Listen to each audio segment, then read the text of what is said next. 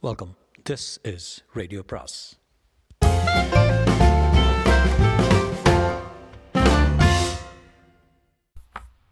சுஜாதாவின் சொர்க்கத்தீவு பாகம் ஐந்து. கால்களில் சன்னமான மடல் நிரட நான் மெதுவாக அந்த சிவப்பு விளக்கின் மர்மத்தை நோக்கி நடந்தேன். வினோத பூமியில் இன்னும் வினோதம் தேடுகிறேன். அதே சமயம் இப்படி செல்வதில் ஒருவித அபாயத்தை எனக்கு நானே ஏற்படுத்திக் கொள்கிறேன் என்பதும் என் உணர்வு கேட்டியது. அதனால்தான் நான் ஒருவேளை அதை நோக்கி செல்லுகிறேன் என்பதும் தெரிந்தது. அருகே சென்றதும் அந்த உருவம் நில ஒளியில் தெரிந்தது. தனியான ஆள் ஒருவன் வாருங்கள் என்று சன்னமான குரல் என்னை வரவேற்றான். அவன் நின்றிருந்த இடம் ஒரு மணல் மேடு.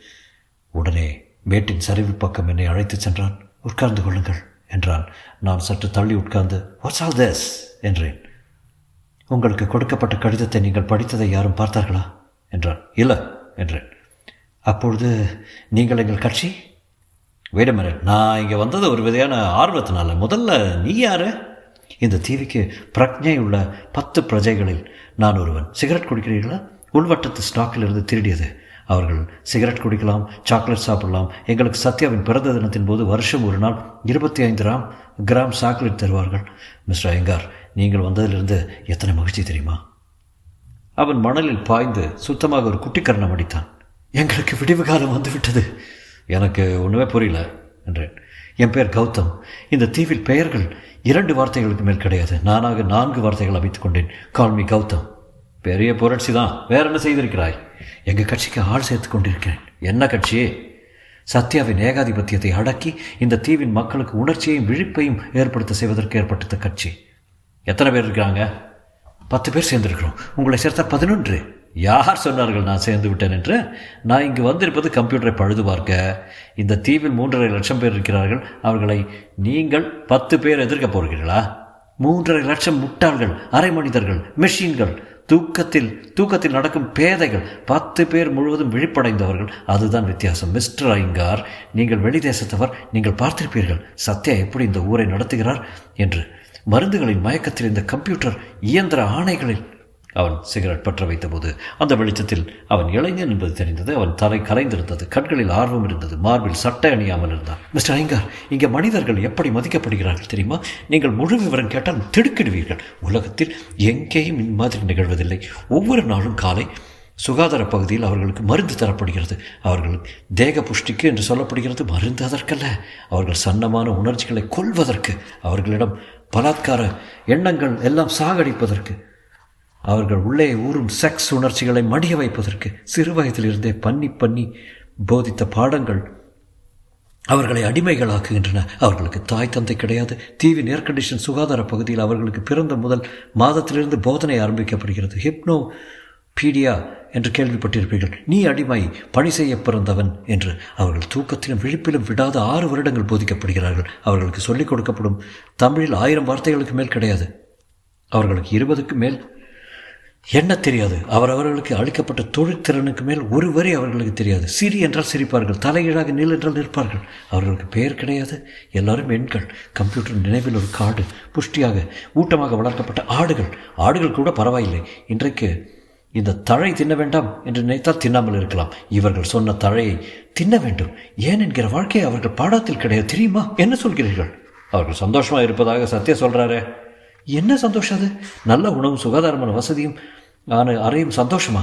மற்றொரு விஷயம் இங்கே பிறப்புகள் எப்படி நிகழ்கின்றது தெரியுமா? சில ஆண்கள் அதற்காகவே இருக்கிறார்கள். அவர்களை மிகவும் புஷ்டியுடன் என்னென்னவோ பிரத்யேக இன்ஜெக்ஷன் எல்லாம் கொடுத்து தனியாக வளர்க்கிறார்கள். அவர்கள் தேர்ந்தெடுக்கப்பட்டவர்கள். ஒவ்வொரு பெண்ணும் அவள் பத்தொன்பதாம் வயதில் நாள் பார்த்து அங்கே அனுப்பப்படுகிறாள். அந்த பதினைந்து தினங்களில் அவளுக்கு ட்ரீட்மெண்ட்டின் தரம் மாறும் கர்ப்பமாகும் வரை அங்கு அவள் இருக்கிறாள். அப்புறம் அவள் ஓய்வு பெறுகிறாள். வேறு மருந்துகள். கௌதம் எனக்கு ஒரு சந்தேகம். என்ன? நீ மட்டும் எப்படி விழிப்புடன் இருக்கிறாய்? நீயும் அவர்கள் ஒருவன் தானே? உனக்கு மருந்துகள் தரப்படவில்லையா? அதற்கு காரணம்? மிகவும் தற்செயலானது. இந்த தீவிற்கு நீங்கள் தெரிவிக்கப்பட்டதன் காரணம் என்ன? கம்ப்யூட்டர் சில வேலைகள் தவறுகள் செய்கிறது. அந்த கம்ப்யூட்டர் செய்த தவறுகளில் ஒருவன் நான். ஒரு மாதமாக எனக்கு ட்ரீட்மெண்ட் கொடுக்கப்படவில்லை. ஏதோ மிஸ் ஆகிவிட்டது. அந்த ஒரு மாதம் என்னுள் புதிய உணர்ச்சிகள் எழுந்தன. என் சுற்றுப்புறத்தையும் என் சகோதர சகோதரிகளையும் அடிமை வாழ்வையும் புதிய கண்களுடன் பார்க்க ஆரம்பித்தேன். ஒரு மாதத்திற்குள் போய் சொல்ல கற்றுக்கொண்டு விட்டேன். எனக்கு ட்ரீட்மெண்ட் மறுபடி ஆரம்பித்த போது அந்த மருந்துகளை சாப்பிடுவது போல பாசாங்கு செய்து அவைகளை சாக்கடையில் கொட்டிவிட்டு கற்றுக்கொண்டு விட்டேன். அவர்கள் என்னை கண்டுபிடிக்க முடியாது. தின வாழ்க்கையில் அந்த பொம்மைகளில் நான் ஒருவன். என் பெயர் one zero eight two six five five dash four eight one. இந்த எண்ணில் தான் என் சரித்திரம் அடையாளம் அடங்கியிருக்கிறது. என் கடமையை செய்து உடற்பயிற்சி செய்துவிட்டு கொடுக்கப்படும் உணவை உண்டு. என் அறைக்கு போய் தினம் உறங்கும் வரை என்னை பற்றி யாரும் கவலைப்பட மாட்டார்கள். அந்த பெண் லதா அவள் யாரு? அவளை லதா என்று கூப்பிடாதீர்கள். அவள் பேர் நந்தினி. நான் வைத்த பெயர் அவள் உள்வட்டத்து அங்கத்தினர்களுக்கு பணிப்பெண். அவள் கதை மோசமானது. அவர்களுக்கு உடம்பு பிடித்து விட வேண்டும். கண்ட இடங்களில் முத்தம் கொடுக்க வேண்டும். அவர்கள் அவளை மிதியடி போல பயன்படுத்துகிறார்கள். அவள் என்னுடன் தான் ட்ரீட்மெண்ட்டுக்கு தினம் வருவாள். அவள் மருந்தை மெதுவாக மாற்றினேன். கொஞ்சம் கொஞ்சமாக குறைத்து தினம் அந்த தனி அறைக்குள் அவளை அவளுக்கு போதித்து போதித்து எவ்வளோ ஜாக்கிரதையாக இருக்க வேண்டி இருக்கிறது தெரியுமா? அவளின் காதலி இப்போது கூசுகிறாள். மிகவும் கூசுகிறாள். அதே சமயம் ஒன்றுமே நிகழவில்லை போல பாசாங் செய்துவிட்டு கொண்டு வேண்டியிருக்கிறது. இன்று மாலை கூட சத்யா ஆம் லதா திறமையாகத்தான் நடித்தாள் ஒரு பெண்ணை நடத்துகிற முறையாது அவளை வெட்ட வேண்டாம். அவனை வெட்ட வேண்டாம். யாரோ வருகிறார்கள் என்றேன். பயத்துடன் அவசரத்துடன் எழுந்தேன். பயப்படாதீர்கள். நந்தினி தான்.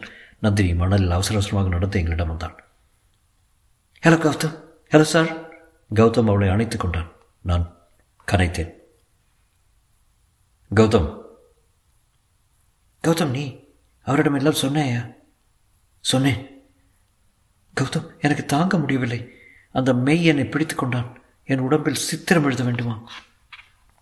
கௌதம் பொறுத்திரு நந்தினி. அவன் உடம்பில் நான் கத்தியால் சித்திரம் எழுதுகிறேன் என்றான். சார் என்ன சொல்கிறார்? சார் நீங்கள் தான் எங்கள் நாட்டை காப்பாற்ற வேண்டும். முடியவில்லை என்றால் என்னையும் கௌதமையும் எப்படியாவது உங்களுடன் இந்தியாவுக்கு அழைத்து சென்று விடுங்கள். அது முடியாது நந்தினி என்றான் கௌதம். கௌதம் நாம் எப்படி வெல்லப் போகிறோம் என்பது எனக்கு தெரியவில்லை. சார் உதவி இருந்தால் எதுவும் முடியும். என்ன உதவி? அந்த கம்ப்யூட்டரை ஒழித்து கட்டி விடுங்கள். பாக்கியை நாங்கள் பார்த்துக்கொள்கிறோம் என்னது? ஆ அந்த கம்ப்யூட்டர் அறையில் நான் நுழையவே முடியாது. அதை பற்றி எனக்கு ஒன்றும் தெரியாது. நீங்கள் அதில் விஷயம் தெரிந்தவர் மனிதனுக்கு முக்கியமான நரம்பு இருப்பது போல அதற்கு முக்கியமான ஏதாவது நரம்பு இருக்கும். அதை வெட்டி விடுங்கள். அது போதும். அந்த கம்ப்யூட்டர் இல்லை என்றால் இந்த தீவில் முழுவதும் குழப்பம் ஏற்பட்டுவிடும். டிராஃபிக் லைட்டிலிருந்து வைரஸ் சுரங்கத்தில் கன்வேயர் பெல்ட்டின் வேகம் வரைக்கும் அதுதான் நிர்ணயிக்கிறது. வைரஸ் சுரங்கமா? தெரியாதா உங்களுக்கு? இந்த தீவில் இரண்டு வைரச் சுரங்கங்கள் இருக்கின்றன. நான் அங்கே தான் வேலை செய்கிறேன். ஒரு யுரேனியம் சுரங்கம் இருக்கிறது. மிகவும் பணக்கார தீவு இது. நிறைய மினரல்ஸ் இருக்கிறது இங்கே. நாளை உங்களை அழைத்து செல்வார்கள். என்ன சொல்கிறீர்கள்? என்ன? கம்ப்யூட்டர். கௌதம் அவர் இன்று தான் வந்திருக்கிறார். அவரை உடனே இவ்வளோ குழப்பத்தில் அழுத்துவது நல்லதல்ல சார். சார் நீங்கள் இந்த தீவின் வாழ்க்கையை முழுவதும் பாருங்கள். பார்த்து எங்களுக்கு உதவி செய்யலாமா வேண்டாமா என்று முடிவுக்கு வாருங்கள். இன்று மாலை என்னை பார்த்தீர்கள் அல்லவா? ஒரு பெண்ணை நடத்துகிற விதமாவது உங்கள் தங்கையை எண்ணி பாருங்கள். நந்தினி எல்லாத்தையும் அழுத்தாளா சார்? அவள் கௌதம்! அப்புறம் ஒரு நாள் இரவு முழுவதும் நீ அந்த ஒன்றரை கண்ணன் மடியில் படுத்திருந்து அவன் கன்னத்தில் அறைந்தாள். அவன் சிரித்துக்கொண்டே அவளை தடுத்தான். அவள் அவனை கடித்து மயிரை பிடித்து உலுக்கினாள். அந்த நில ஒளியில் அவள் ஆத்திரத்திலும் அவன் சிரிப்பிலும் ஆதாரமாக சோகமும் சந்தோஷமும் கலந்திருப்பதை உணர்ந்தேன். அவள் கண்களில் நீர் நிறைந்திருந்தது. நந்தினி இன்னும் கொஞ்ச நாள் கொஞ்ச நாள். அவளுக்கு சொன்னால் அவிழ்த்து விடு நமக்கு சுதந்திரம் வந்ததும் துப்பட்டியை போர்த்துக்கொள். சார் நான் இவளை கல்யாணம் செய்து கொள்ளப் போகிறேன். இவளை அந்த உள்வட்டத்தில் தடவாதவன் கிடையாது. அவர்கள் ஒவ்வொருவரையும் கொன்றுவிட்டு இவளை நான் மணக்கப் போகிறேன். எல்லாரையும் இந்த கைகளாலேயே கொன்றுவிட்டு கௌதம் லுக் மணல் மேட்டில் மெல்லிய இருட்டில் ஒருவன் நின்று கொண்டிருந்தான். அவன் கையில் இருந்த சதுரமான டார்ச்சின் வெளிச்சம் பளீரென்று எங்கள் மேல் பட்டது. அவன் எங்களை நோக்கி நடந்து வந்தான். நந்தினி இரு. அப்படி இரு. நகரது. அவன் என்னை அடையாளம் கட்டுக்கொள்ள முடியாது என்று முணுமுணுத்தான். அந்த அந்நியன் என்னிடம் வந்தான். என்னுடன் வாருங்கள் என்றான். என் பூஜத்தின் அருகே பிடித்துக்கொண்டு. யார் நீ? அமைதிப்படை. நீங்கள் அரை மணியில் வருவதாக சொல்லிவிட்டு சென்றீர்கள் திரும்ப வரவில்லை. அங்கே உங்களுக்கு கார் காத்திருக்கிறது நேரமாகிவிட்டது. இவர்களுடன் நீங்கள் பேசுவது தப்பு. அவன் டார்ச் கௌதமின் மேல் பட்டது. எடு உன் கார்டை. இந்த நேரத்தில் வெளியே இருப்பது மகத்தான குற்றம். ஒரு பெண் பெண்ணே உன் கார்டையும் கொடு. நாளை அமைதிப்படை காரியாலயத்தில் பெற்றுக்கொள்ளலாம். சற்றும் எதிர்பாராத விதமாக அது நடந்தது. கௌதம் திடீரென்று அவன் மேல் பாய்ந்து கழுத்தையும் உடையும் உடலையும் கைகளால் இறுக்கி வளைத்து வீழ்த்தினான். அந்த டார்ச் மணல் உருண்டது. அமைதிப்படை ஆசாமி தன்னை விடுவித்துக் கொள்ள அவனை கவிழ்க்க பார்க்க கௌதம் அவன் மேலா? அவன் கௌதம் மேலா? இருட்டில் மெல்லிய வெளிச்சத்தில் அவ்விருவரும் புரண்டு உருள அவர்கள் மூச்சு இறைப்பும் தான் கேட்டது. அவர்கள் கோபமாக சண்டையிட்டார்கள். கௌதம் கௌதம் தானே இது? மற்றவன் கழுத்தை சுற்றி தன் கையை வளைத்து கொண்டு அந்த தலையை தாழ்த்தி அழுத்த கடக் எலும்பு உடையும் சப்தம் கேட்டது. அந்த மயங்கிய நில ஒளியில் யார் கழுத்தை யார் முறித்திருக்கிறார்கள் என்பதை என்னால் உடனே சொல்ல முடியவில்லை. ஆனால் கழுத்து உடைக்கப்பட்டதன் நிச்சயம் இறந்திருக்க வேண்டும். இரண்டு பேரும் காதலர்கள் போல ஒட்டி கொண்டிருந்ததிலிருந்து ஒருவன் துவண்டு மற்றவன் மேல் படர்ந்து விழுந்தான். நந்தினி கௌதம் அவனை கொன்று விட்டாய்! என்றான். ஆம் என்றான் கௌதம். நான் அருகே சென்றேன். உயிர் இருக்கிறதா? என்று அவன் கையை பிடித்து பார்த்தேன். இல்லை சார் அவன் கழுத்து எலும்பு முறிந்து விட்டது. நிச்சயம் இருந்து விட்டான். அனாவசிய பலி. எதற்காக இவனை கொன்றாய்? இவனை உயிருடன் விட்டு வைத்தால் உடனே போய் அமைதி காவலுக்கு சொல்லிவிடுவான். பதினைந்து நிமிடங்கள் நான் கைதாகி இருப்பேன். இப்போது மட்டும் என்ன? அனுப்பி ஆசாமி திரும்ப வரவில்லைன்னு தேடிக்கொண்டு வர மாட்டாங்களா? அதுக்கு வழி இருக்கிறது.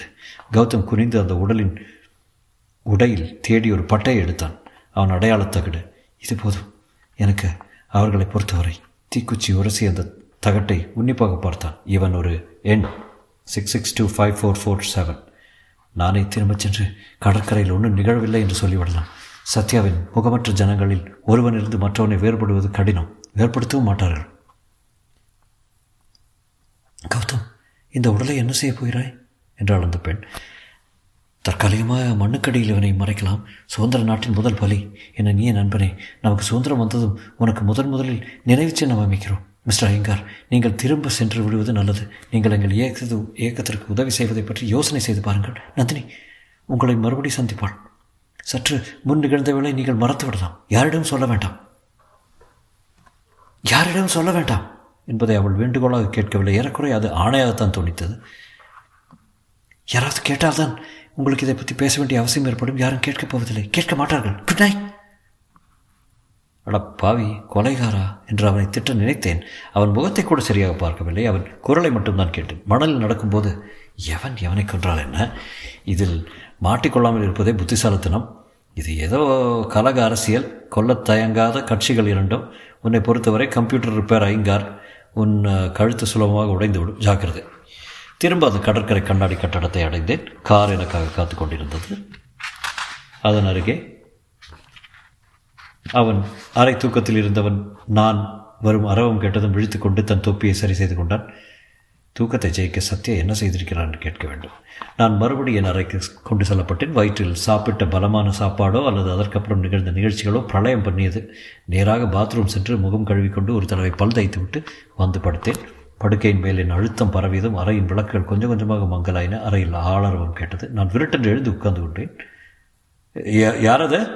பயந்துகிட்டேன் ஓ நீயா? அந்த பெண். மன்னிக்கவும். தூங்கிவிட்டேன். உங்களுக்கு ஏதாவது வேண்டுமா? தேவை இருக்குமா? என்றாள் நான் அந்த பெண்ணை மேலும் கீழும் பார்த்தேன். ஐங்கார் எல்லாவற்றிற்கும் முதல் தடவைகள் இருக்கின்றன. இன்றைக்கு முதல் தடவையாக ஒரு கொலையை பார்த்தாய். அந்த அதிர்ச்சி தீர்வதற்கு முதல் தடவையாக பெண்ணே நீ எப்போது தூங்கி போனேன்? கண் விழித்த போது அந்த பெண் முகத்தில் தானே விழித்தேன். அவள் சுத்தமாக குளித்துவிட்டு நான் கண் விழிப்பதற்காக காத்திருந்து என் எதிரே நின்றாள். வணக்கம். என்றாள் வணக்கம் நீ அதற்குள்ளே எழுந்துட்டியா? ஓ நீ வேறு பெண்ணா? ஷிஃப்ட் மாறிவிட்டதா? அந்த பெண் ஜன்னல் திரைகளை திறந்து நீலவானையும் சூரிய ஒளியும் காண்பித்தான் நான் சோம்பல் முறித்து கொண்டு நாமே குளிக்கலாமே அந்த பெண்ணை குளிப்பாட்டி விட சொல்லலாமா? என்று யோசித்தேன். அரை கதவை திறந்து பெரி நின்றான். வணக்கம் நீங்கள் இன்னும் குளிக்கவில்லையா? இல்லை ஒரு நிமிஷம். மெதுவாக வாருங்கள். இன்று பிற்பகல் தான் நீங்கள் தீவிரமாக கம்ப்யூட்டரை கவனிக்க வேண்டும். முற்பகலில் எங்கள் தீவின் சில பகுதிகளை சுற்றி காட்ட ஏற்பாடு செய்திருக்கிறோம். ஏ பெரி நேற்று ராத்திரி கொஞ்சம் படிக்கலாம்னு நினச்சேன். இந்த மாதிரி பணிப்பெண்கள் பெட்ரூம் பூரா உலவி கொண்டிருக்க. அது முடியாத காரியம். மத்தியானம் தான் படிக்க வேண்டும். நேற்று கடற்கரையில் உலவச் சென்றீர்களே நன்றாக இருந்ததா? ஏன் என்றேன் சற்று அச்சத்துடன் கடற்கரையின் குளிர்ந்த காற்று உங்களைப் போல தனியாக நடந்து செல்ல எங்களுக்கும் விருப்பம்தான். நேரம்தான் கிடைப்பதில்லை. நீங்கள் குளித்துவிட்டு வாருங்கள். நான் காத்திருக்கிறேன். பெரிய என்னை ஒரு விதமான கண்டக்டர் டூரில் அழைத்து சென்றான். அந்த நகரின் மிக மிக மிக அதிக சுத்தம்தான் என்னை முதலில் கவர்ந்தது. ஒரு சுகாதார நிலையத்தில் மிக ஒழுங்கான வரிசையில் நூறு பேர் நின்று கொண்டிருந்தார்கள். எதற்காக நிற்கிறார்கள்? தினசரி சிகிச்சைக்காக அருகே சென்று பார்க்கலாமா? தாராளமாக இந்த நகரில் எதுவும் ரகசியமில்லை. இது ஒரு திறந்த நகரம். அவர்கள் ஒரு சிறிய மிஷின் அருகில் ஒவ்வொருவராக சென்று கையை வைத்து வைத்து எடுத்தார்கள். அவர்கள் புறங்கையில் மேல்பாகத்தில் இரண்டு சிறிய ஜலமுத்துகள் தெரிய அதை அவர்கள் துடைத்துக்கொண்டு நகர்ந்தார்கள். வலியே இல்லாத சிகிச்சை அவர்கள் இன்றைய ஆரோக்கியத்தை உடனே கட்டுப்படுத்துகிறது. மிஷினுக்கு அருகில் மேற்பார்வை பார்ப்பதற்கு ஒருவரும் இல்லை. கௌதம் போன்ற ஆசாமி சுலபமாக கை வைப்பது போல பாசாங்கம் செய்து சிகிச்சையை தவிர்க்கலாம். தவிர்க்கும் இச்சை தான் வேண்டும். உடல் நிலையத்தில் வரிசையாக இன்குபேட்டர்கள் போல ஒரு ஹால் நிறைய இருந்தன. அதில் ஒரு மாதிரியான சிவப்பு முக குழந்தைகளும் முகத்தை சுழித்துக் கொண்டு அழுது கொண்டிருந்தன. எல்லாம் மூன்று மாத குழந்தைகள் எங்கள் குழந்தைகள் எதிர்கால பொம்மைகள். ம் எல்லாம் அழுகின்றனவே? அழுவதற்கு அனுமதித்திருக்கிறார்கள். பெரிய அருகில் இருந்த அந்த பெண்ணுக்கு சைகை காட்டினான். அவள் நடந்து சென்று சுவரில் இருந்த ஒரு சுவிட்சை தட்டினால் எல்லா குழந்தைகளும் ஒரே சமயத்தில் அழுகை நிறுத்திவிட்டன. சில மைக்ரோ ஆம்பியர் கரண்ட் கொடுக்கிறோம். ஆம்பியர் கரண்ட் கொடுக்கிறோம். அந்த மிக மெலிய இனிய அதிர்ச்சியில் அவர்கள் அழுகை நிறுத்தி விடுவார்கள் இவர்தான் இந்த நிலையத்தின் டிரெக்டர் அவர் ஐங்கார் நம் கம்ப்யூட்டரை பழுது பார்க்க வந்திருக்கிறார். டைரக்டர் என் கையை பற்றி குலுக்கி எங்கள் நிலையத்தில் ஆரோக்கியமான பணிவுள்ள பிரஜைகளை உண்டாக்குகிறோம் என்றார். உற்பத்தி செய்கிறார்கள். மனங்கள் கூட. டைரக்டர் போ போக்கேனாவ்ஸ்கி. போக்கேனாவ்ஸ்கி முறையை பற்றி எனக்கு பதினைந்து நிமிஷங்கள் விளக்கினார். ஜீன்களை பற்றி ஹிப்னோபீடியா பற்றி. இந்த குழந்தைகள் கொஞ்சம் ட்ரீட்மெண்ட்டுக்கு பணியாத வகைகள் இருப்பார்களா? இருக்கிறார்கள். அவர்களுக்கு தனி அறை இருக்கிறது. பார்க்கிறீர்களா? இந்த அறையில் இரிய முகங்கள் தவழ்ந்து நகர்ந்தும் சின்ன சின்ன விரல்களில் வர்ண பந்துகளை பற்றி விளையாடி கொண்டிருக்கும் எத்தனை அறியாமை. ஒரு குழந்தை ஒரு சிறிய நாற்காலியில் உட்கார வைக்கப்பட்டு பெல்ட் நாற்காலியுடன் கட்டப்பட்டிருந்தது. அதன் அருகில் ஒரு பெண் கையில் ஒரு பட்டன் இந்த பிள்ளை இயல்பாகவே அம்மா என்று சொல்கிறது. ஒவ்வொரு தடவையும் அது அம்மா என்று போது அது அரிசி தரப்படுகிறது. பதினைந்து நாட்கள் இந்த வார்த்தையை அழித்துவிடும். அந்த சிசு மிரண்டு மிரண்டு பார்த்து கொண்டிருந்தது. பக்கத்தில் வைத்திருந்த வண்ண பூக்களை பார்த்து சிரித்துவிட்டு மா என்றது அழகாக. அந்த பெண் பட்டனை அழுத்த அதற்கு தூக்கி வாரி போட்டது. போகக்னாவ்ஸ்கீஸ் முறை என்றார் டைரக்டர். அடுத்த நாள் சுரங்கத்திற்கு அழைத்து செல்லப்பட்டேன். அங்கே கன்வேயர்களில் வெட்டப்பட்ட களி கனிமங்கள் வருவதும் அது பொடியாவதும் சலிக்கப்படுவதும் ஹைட்ரோஃப்ளோரிக் அமில அமிலத்தில் சுத்தப்படுத்துவதும் காய்ச்சப்படுவதும். இந்த தீவின் ஆதாரம் இந்த சுரங்கங்கள் தான் வாரம் ஒரு முறை கப்பல் வந்து இந்த மூலப்பொருட்களை ஏற்றுமதி செய்கிறோம். வெட்டி இருப்பது ஒரு சிறிய பகுதியே. எவ்வளவு செல்வம் வெட்டப்படாமல் இருக்கிறது தெரியுமா? அடுத்து அரசின் இடைநிலை பள்ளி எண் பதினெட்டு. நம்மிடம் வந்திருக்கும் விருந்தாளிக்கு எல்லாரும் வணக்கம் சொல்லுங்க. முன்னூறு குரல்கள். வணக்கம். அப்புறம் எனக்காக காட்டப்பட்ட தேக பயிற்சிகள். உங்கள் அமைதிப்படை நிலையத்தை நான் பார்க்க வேண்டுமே. அதற்கு மட்டும் சத்யாவின் அனுமதி வேண்டும். இது திறந்த நகரம் என்கிறீர்களே. முழுவதும் திறக்கவில்லை. கம்ப்யூட்டர் அறை அமைதிப்படை நிலையம் போன்ற சில இடங்கள் அனுமதி கிடைக்காது. ஏன்? பயப்படும்படி ஏதோ நடக்கிறதா நாங்கள் எங்கே? அமைதிப்படை நிலையத்தில். திரு ஐயங்கார் நீங்கள் ஒன்றும் அங்கே புதிதாக பார்க்க போவதில்லை. சாப்பிட போகலாமா? பள்ளிகளிலும் சுரங்கங்களிலும் சுதார சுகாதார நிலையங்களிலும் பார்த்த அந்த மக்கள் எல்லா எல்லாரும் நகர்ந்த விதம் ஒருவருக்கு ஒருவர் பேசிக்கொண்ட விதம் பார்த்து கொண்ட விதம் யாவற்றிலும் ஒரு கனிவுத்தன்மை கண்ணுக்கு தெரியாத சூத்திர கயிறுகளால் கட்டப்பட்டு நடக்கும் தன்மை எனக்கு தெளிவாக தெரிந்தது. கௌதம் கௌதமின் ஞாபகம் வந்தது. தப்பி பிறந்துவிட்ட ஒரே ஒருவன் இத்தனை பொம்மைகளுக்கு உயிர் கொடுக்க முயற்சிக்கிறான் தனி ஆசாமியாக. ஆயுதம் இல்லை மனத்தின் தீவிர எதிர்ப்பு தான் ஆயுதம். எப்படி செய்யப் போகிறான்? என் உதவி கேட்கிறான். உதவி செய்யலாமா? என் மனம் மிகவும் குழப்பத்தில் இருந்தது. இல்லை கௌதமன் போராட்டம் ஆரம்பத்திலேயே தொல்லை தரப்போகும் போராட்டம். இதில் நாமும் சம்பந்த சம்பந்தப்படக்கூடாது. நாம் நேற்று அவனை பார்க்கவே இல்லை. பார்த்து பேசக்கூட இல்லை. அதெல்லாம் கனவு. இந்த சொர்க்கத்தீவில் நிகழ்கிற எல்லாமே கனவு தான் அங்கே எனக்கும் கிடைக்கும் வரவேற்பு சுகம். நேற்றைய பெண் எல்லாம் ஒரு நிமிஷத்தில் மாறிவிடக்கூடும். நான் சத்யாவின் எதிரிகளை சந்திக்கிறேன் என்று தெரிந்தால் என்னையும் அந்த குழந்தை மாதிரி நாற்காலில் உட்கார வைத்து பட்டனை தட்ட எத்தனை நேரமாகும்? பெரி இந்த நகரத்தில் இராணுவம் போலீஸ் ஏதாவது உண்டா? கிடையாது. எங்கள் ஆயுதங்கள் வேறு விதமானவை. மதிய உணவு. நாங்கள் கேண்டீன் போல இருந்த இடத்தில் சாப்பிட்டோம். சாப்பிட்ட உடனே நான் கம்ப்யூட்டரை பார்க்க செல்லணும். ஏற்கனவே நிறைய நேரம் விரையாமை விட்டது எனக்கு சீக்கிரம் வீட்டுக்கு போக வேண்டும். இங்கு தலை சுற்றுகிறது. நாங்கள் சாப்பிட்டு கொண்டிருக்கும்போது பெரியின் பெரியிடம் ஒரு ஆள் வந்து ஒரு சீட்டை கொடுத்து விட்டு சென்றான். அதை படித்த பெரியின் முகம் மாறியது. மன்னிக்கவும் நான் உங்களை விட்டு பிரிய வேண்டியிருக்கிறது. கடற்கரையில் வினோதமாக ஒன்று நிகழ்ந்திருக்கிறது. மதிய உணவை மதிக்கவில்லை என் மனம் உள்ளூர கன்றுக்குட்டி உதைத்துக் கொண்டிருந்தது. கடற்கரையில் அந்த உடலை அவர்கள் பார்த்து கொண்டு எடு கண்டெடுத்த பின் அந்த இடத்தையும் நான் முன்தினம் உலாவச் சென்ற ஸ்தலத்தையும் இணைப்பதற்கு எத்தனை நிமிஷங்களாகவும் கண்டுபிடித்து விடுவார்களா? கம்ப்யூட்டர் உதவி பெற்ற இந்த ஊர் போலவா? அவர்கள் எப்போது எனக்காக வரப்போகிறார்கள் என்று தான் காத்திருந்தேன். வரவில்லை. அதுதான் எனக்கு இன்னும் பயம் தந்தது. ஒரு வழியாக வந்து தொலைந்ததால் எல்லாவற்றையும் சொல்லிவிடலாம். மனமும் நிம்மதியடையும். இப்போது மட்டும் என்ன நேராக சத்யாவை கூப்பிட்டு நேற்றிரவு இன்ன மாதிரி நடந்தது? அதில் எனக்கு எதுவும் சம்பந்தம் இல்லை என்று சொல்லிவிடலாமே. சொல்ல மனம் வரவில்லை எனக்கு. எனக்கு எதற்கு மனம் வரவில்லை? மதிய உணவு முடிந்ததும் என்னை ஒரு உள்வட்டம் கம்ப்யூட்டர் அறைக்கு மறுபடி அழைத்து சென்றான். நேற்று நான் வந்ததிலிருந்து நிகழ்ந்த அமர்க்களங்களை என்னால் ஒரு அக்ஷரம் இதுவரை படிக்க முடியவில்லை. புத்தகங்கள் என்னவோ என் அறையின் முன்பே வைக்கப்பட்டு விட்டன கம்ப்யூட்டர் அறைக்கு சென்றதும் என்னவோ சமாளிப்பதற்காகத்தான் சில கேள்விகள் கேட்டேனே தவிர தீவிரமாக அதன் பழுதை நிவர்த்திப்பதில் ஈடுபடு ஈடுபட்டு அல்ல ஈடுபட்டு அல்ல. இருந்தும் அவன் நான் கேட்ட கேள்விகளை மிக தீவிரமாக எடுத்துக்கொண்டு பதிலும் சொல்லிக்கொண்டே வந்தான். என் மனம் கடற்கரையிலேயே அறைந்தது ஏ மே கடற்கரையில் என்ன நிகழ்ந்தது? திடீர்னு உங்கள் பெரிய என்னுடன் வந்தவர் அவசரமாக கிளம்பி விட்டாரே எந்த கடற்கரையில்? என்ன நடந்தது? சரிதான் நான் கேட்டதே திருப்பி கேட்குறியே மிஸ்டர் ஐயங்கார் ஒவ்வொரு ப்ரோக்ராம் மாஸ்டர் டேப்புகளும் நகல் எடுத்து விட்டோம் என்று யோசனை சொன்னேன். அதை பற்றி நீங்கள் என்ன நினைக்கிறீர்கள்? ப்ரோக்ராம் டேபிள் பழுதிருந்தால் அப்படி செய்தால் நிவர்த்தியாகிவிடும் என்று பதில் சொன்னேன். அவன் என் முதல் கேள்விக்கு தந்த பதிலின் வகை. கம்ப்யூட்டர் அறையின் முகப்புறையில் கண்ணாடி ஜன்னல்கள் இருந்தன. அவைகளின் திரைகள் விளக்க அந்த உயரத்திலிருந்து தூரத்தில் கடற்கரை துல்லியமாக தெரிந்தது. மௌன படம் போல அந்த நகரமே சலனிக்க. கடற்கரையின் ஒரு பகுதியில் பத் பத்து பதினைந்து பேர் கும்பலாக சூழ்ந்திருக்க அருகே ஒரு ஆம்புலன்ஸ் வண்டியின் சிவப்பு ப்ளஸ் கூட தெரிய அந்த இடத்தில் அந்த கும்பலின் மேலே உச்சியில் சில பருந்துகள் வட்டமிட்டு அவ்வப்போது அந்த கூட்டத்தை நோக்கி டைவ் அடித்தன. காட்டிக் கொடுத்த பருந்துகள். மெய் அங்கே என்ன நடக்கிறது? மெய் வந்து பார்த்து எனக்கு தெரியாது என்றான். ஆம்புலன்ஸ் நிற்கிறதே. ஆ யாராவது அடிபட்டு இருக்கிறார்களா இருக்கலாம். நான் மேயை பார்த்தேன். அவன் என்னையே பார்த்து கொண்டிருந்தான். எங்கள் கண்கள் சந்தித்தன என் கண்கள் தாழ்ந்தன. உங்களுக்கு தெரியாதா திரு ஐயங்கார்? என்றான். என்ன? அங்கே என்ன நடந்தது என்று? தெரியாது. நல்லது என்றான். யாருக்கு?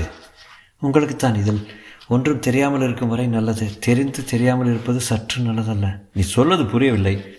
உங்களுக்கு புரிகிறது என்று நினைக்கிறேன் திரு ஐயங்கார். அந்த அறையில் இருந்த டெலிஃபோன் சினுங்கியது மெய் என்றான். அதை எடுத்து சற்று நேரம் கேட்டான். மௌனமாக டெலிஃபோனை துடைத்துவிட்டு அதிக அக்கறையுடன் வைத்தான். என்னை நோக்கி திரு ஐயங்கார் உங்களை சத்திய அழைக்கிறார் என்றான். தொடரும்.